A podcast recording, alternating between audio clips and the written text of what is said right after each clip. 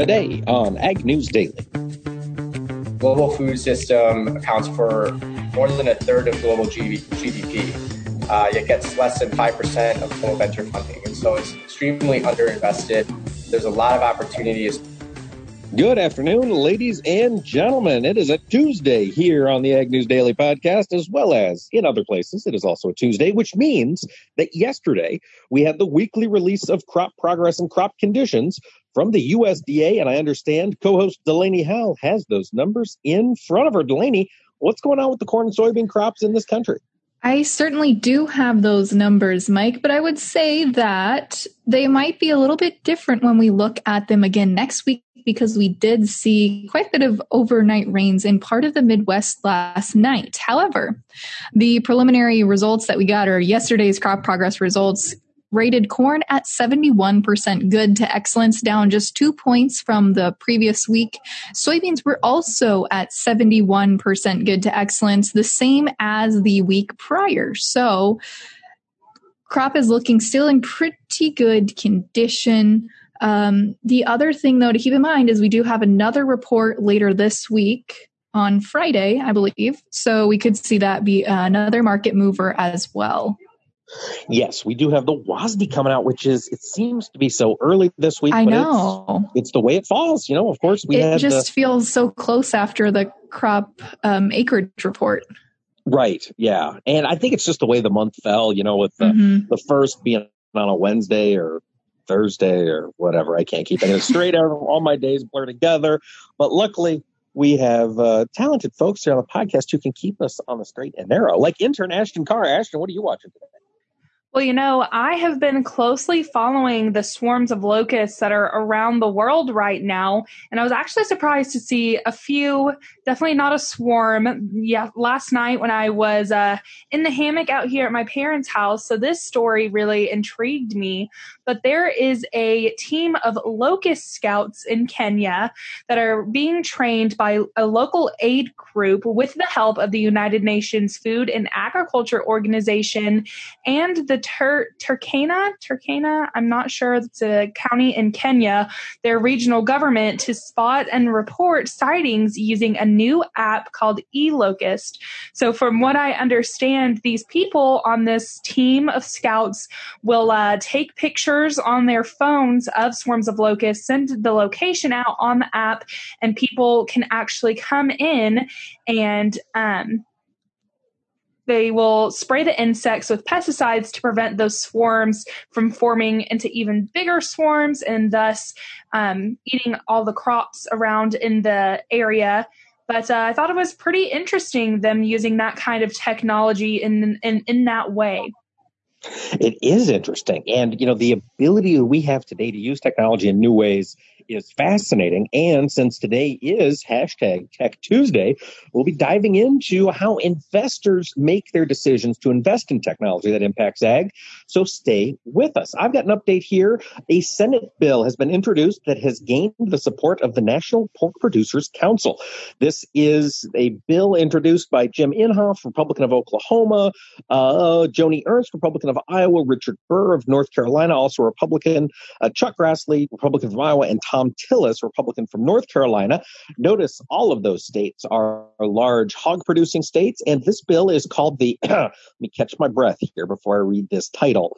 They, they try to get so cute with these titles. This one is the Responding to Epidemic Losses and Investing in the Economic Future Relief for Producers Act of 2020.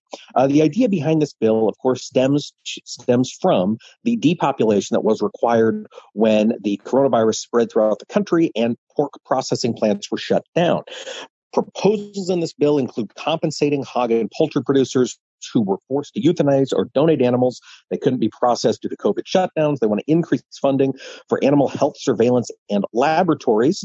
So this is coming back to something we've talked about since this podcast was started back in 2017 about uh, managing animal health better Um, it's coming back again to the Commodity Corp- Credit Corporation. They want to revise that so that pandemic driven national emergencies can qualify for funding. And uh, a few other things. This bill, or yeah, this uh, legislation has been proposed, have not seen a bipartisan co signer as of yet. I imagine they are diligently working for one, but we'll continue to see if this thing actually looks like it's going to gain any traction over in DC.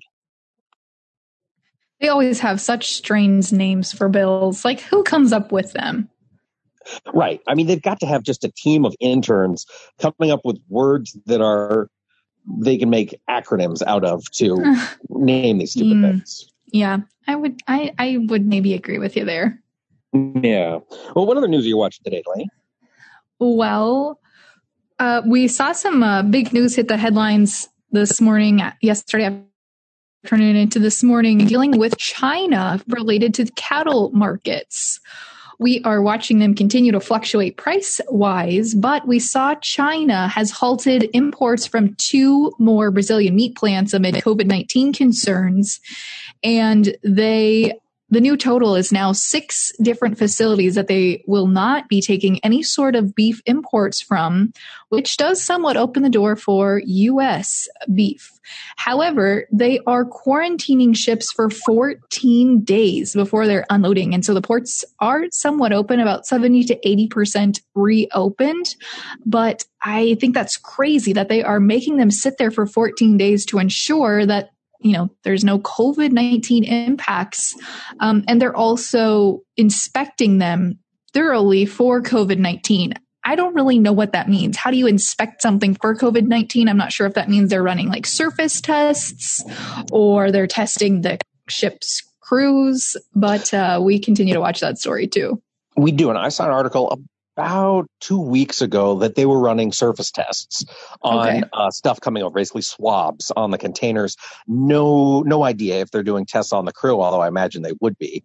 Um, and Delaney, I just want to follow up with you. Yesterday they announced a ban on two pork plants from exports, but today you say it's two beef plants from Brazil. Yes, that's right.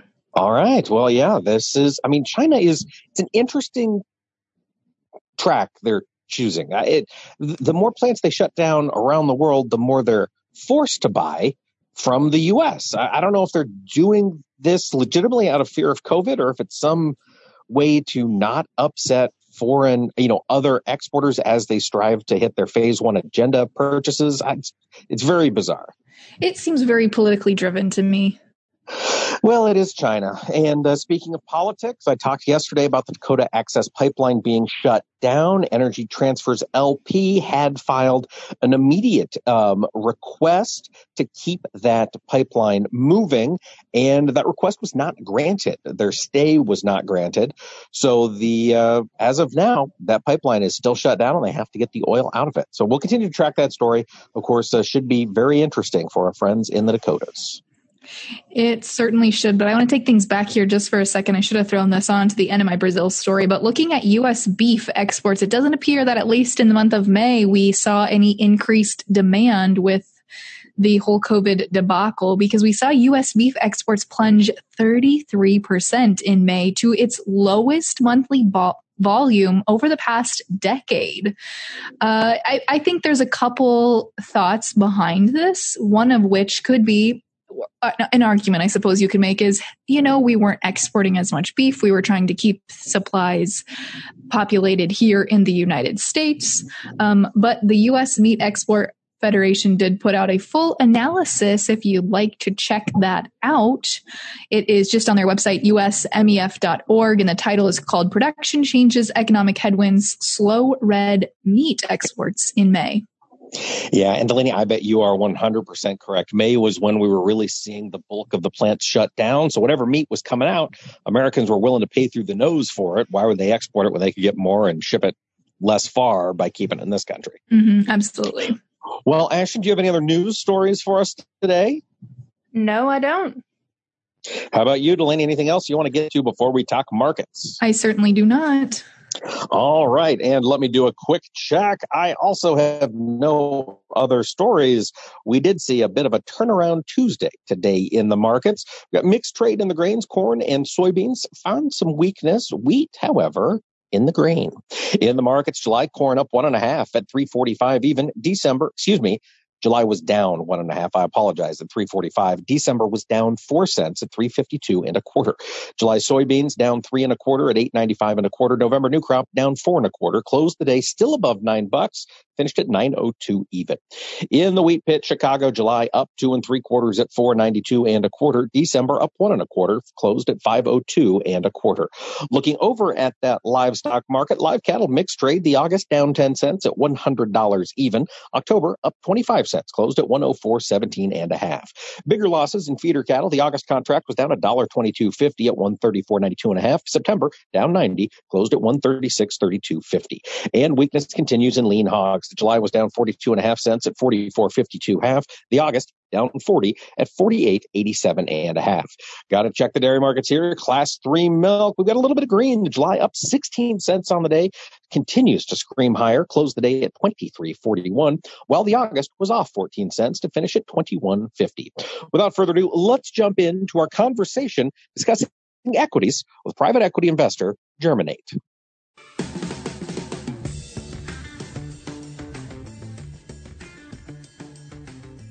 Today on the podcast, we have Michael Lavin, who is the founder and managing partner for Germinate Ventures. Now, Michael, why don't you go ahead and take us through what Germinate is and what you guys do, how you got started, that kind of thing?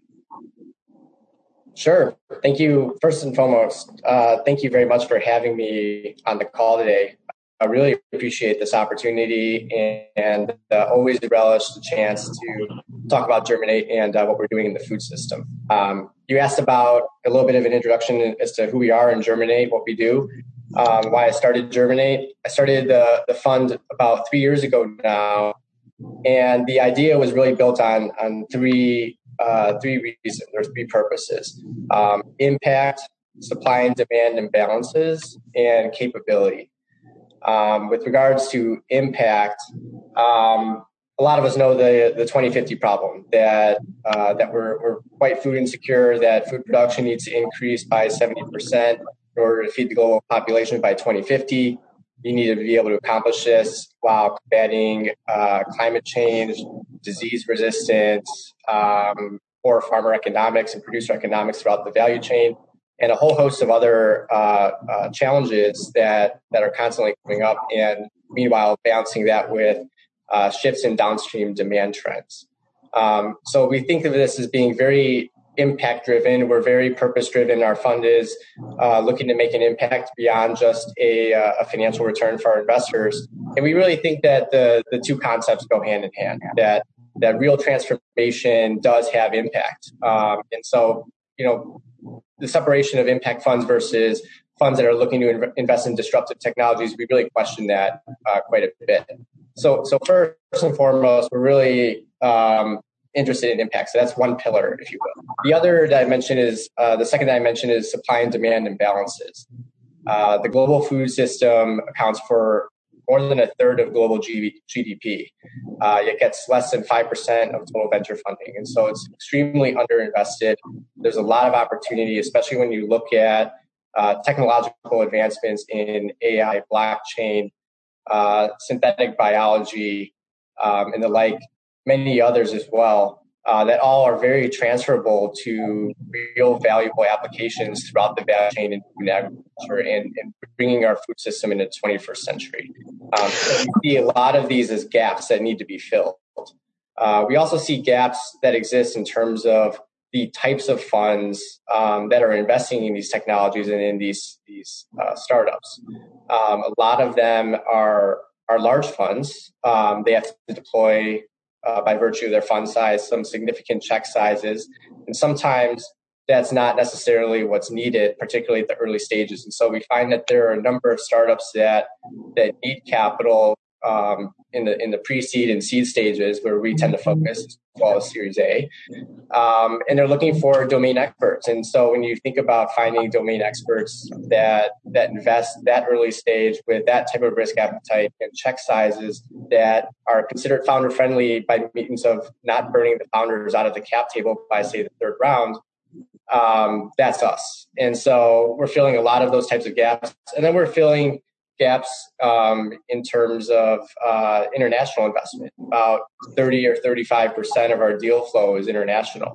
There are other parts of the world besides the United States that have a confluence of major agricultural economies and food systems um, with multinational tech presence and, and a knack for innovation. And so we focus in a lot of these different places, and in some cases, we have boots on the ground in these different regions. And so that's that covers the supply and demand imbalances. Well, um, and then capabilities.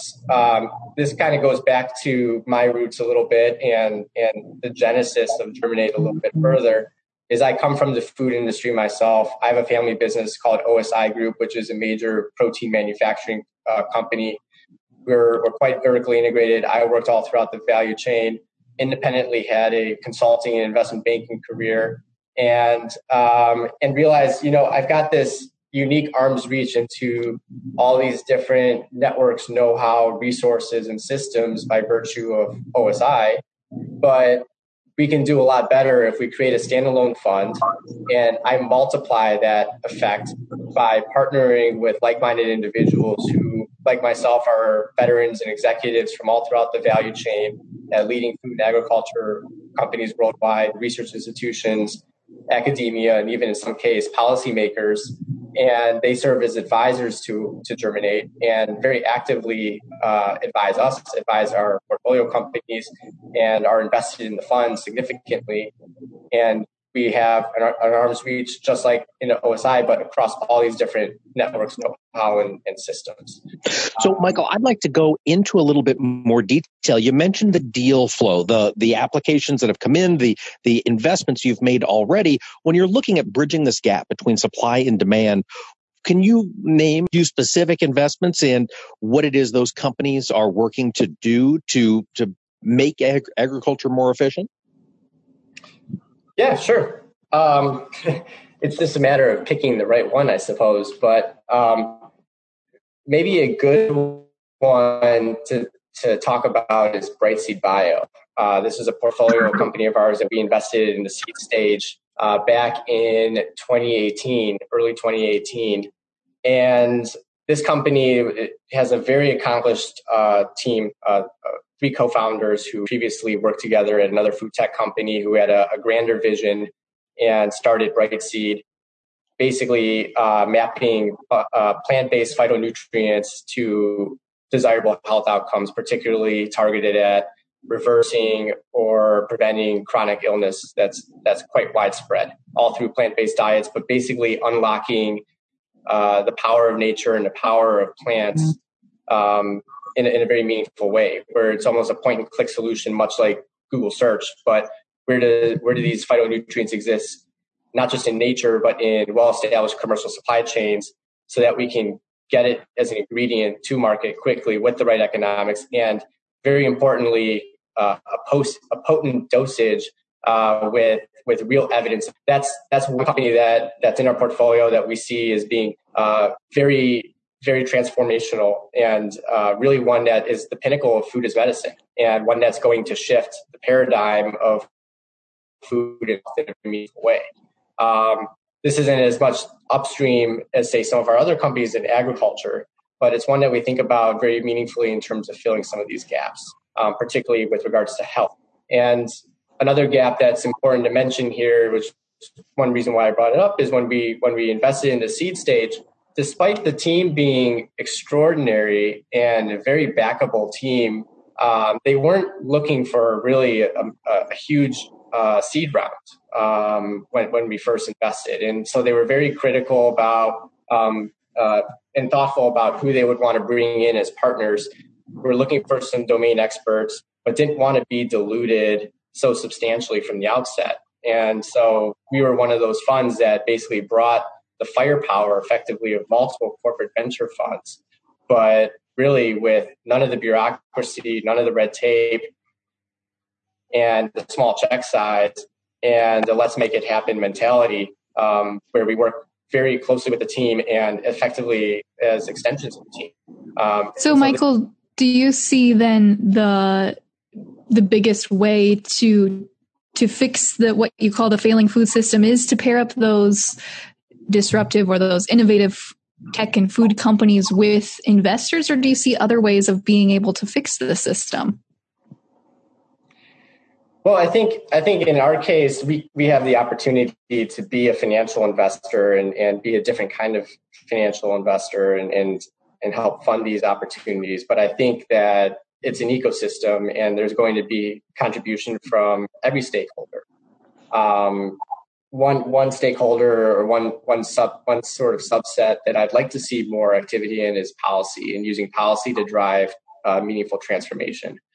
Um, but but I certainly do believe, uh, otherwise we wouldn't have started Germinate, that that being an investor in this space um, is a very very worthy, if you want to consider it, R and D initiative um, to developing these technologies and developing these companies, scaling them where they can have massive impact.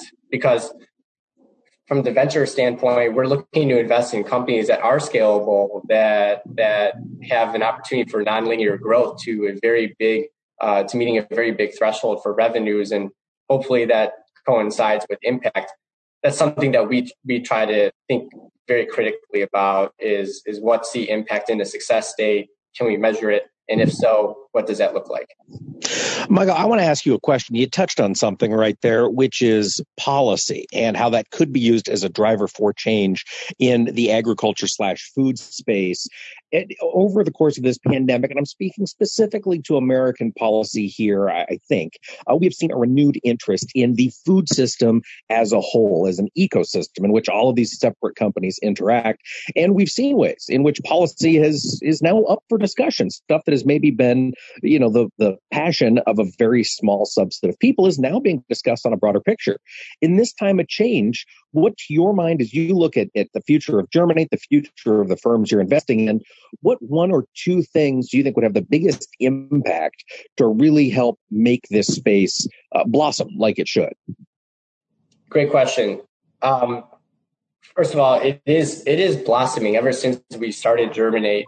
It's really become quite a hot sector, and you're seeing a lot of incredible talent from other other sectors uh, moving into it. And so there, there are entrepreneurs that are coming from biofuels that are moving into food tech and ag tech. And there are people from uh, developing fintech and computer vision that are moving into food tech and ag tech. And they don't necessarily have domain expertise, but they actually offer unique perspectives by not having some domain expertise that is also quite valuable and, and should be recognized because they'll challenge the status quo in unique ways and, and ask questions that a lot of uh, a lot of experts uh, who have been in the industry for a long time might not dare to ask.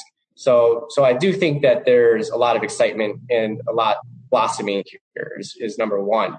Um, in terms of uh, policy and that trend, I think that yeah, the spotlight is on food tech and ag tech, and it should be. Um, I think COVID certainly accelerated some of that spotlight um, and activity taking place and some of that attention, which is great.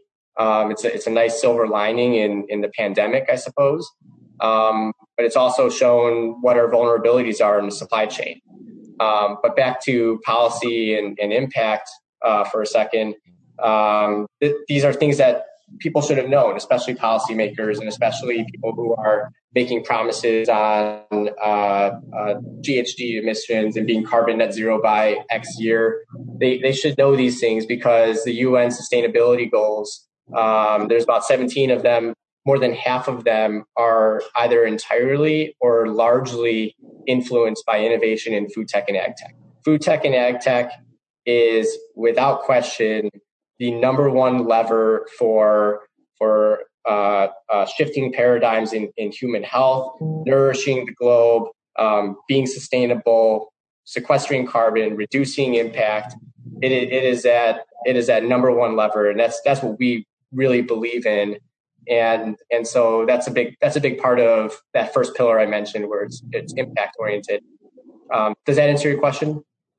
Yeah, it does. And Michael, we're going to have to continue talking on the podcast in the future as this industry continues to mature. But before we let you go, if people are interested in seeing the kind of work you're doing at Germinate, is there a place they can uh, can follow along, can get more information? Yeah, we're always reachable through the website. Um, there's a, there's an email, so please drop us an email, and, and that goes straight to uh, myself and um, some other team members, and and we're always open for conversation. We're looking to do deals still. Um, Germinate is not a fund that's on the sidelines right now. Um, you know, we're we're very focused, high conviction investors, and and we we're very one advantage of ours is that we are a very nimble team and we're very dynamic and effectively a startup looking to disrupt the venture game in food tech and ag tech and maybe even more broadly. But um, but yeah, we're we're open for business. So drop us a line, and uh, and if we can be helpful at minimum, then we want to be. Fantastic, folks. Check it out. German letter, or excuse me, number eight ventures.com. Michael, thanks so much for taking the time to chat with us today. Thank you. Really appreciate it.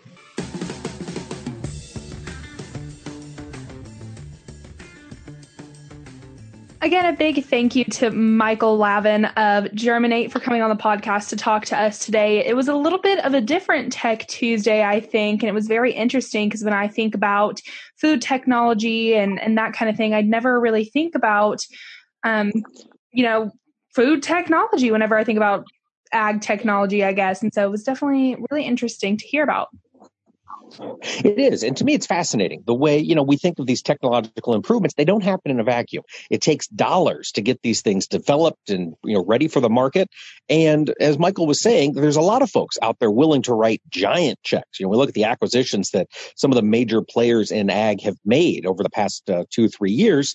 Um, but maybe there isn't somebody out there doing these smaller scales investments that can really drive home changes on the farm. And it's cool to see Germinate out there doing that.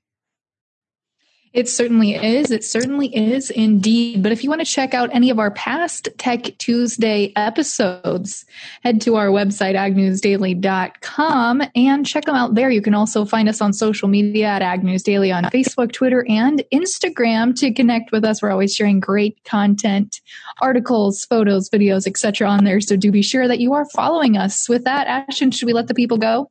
Let's let them go.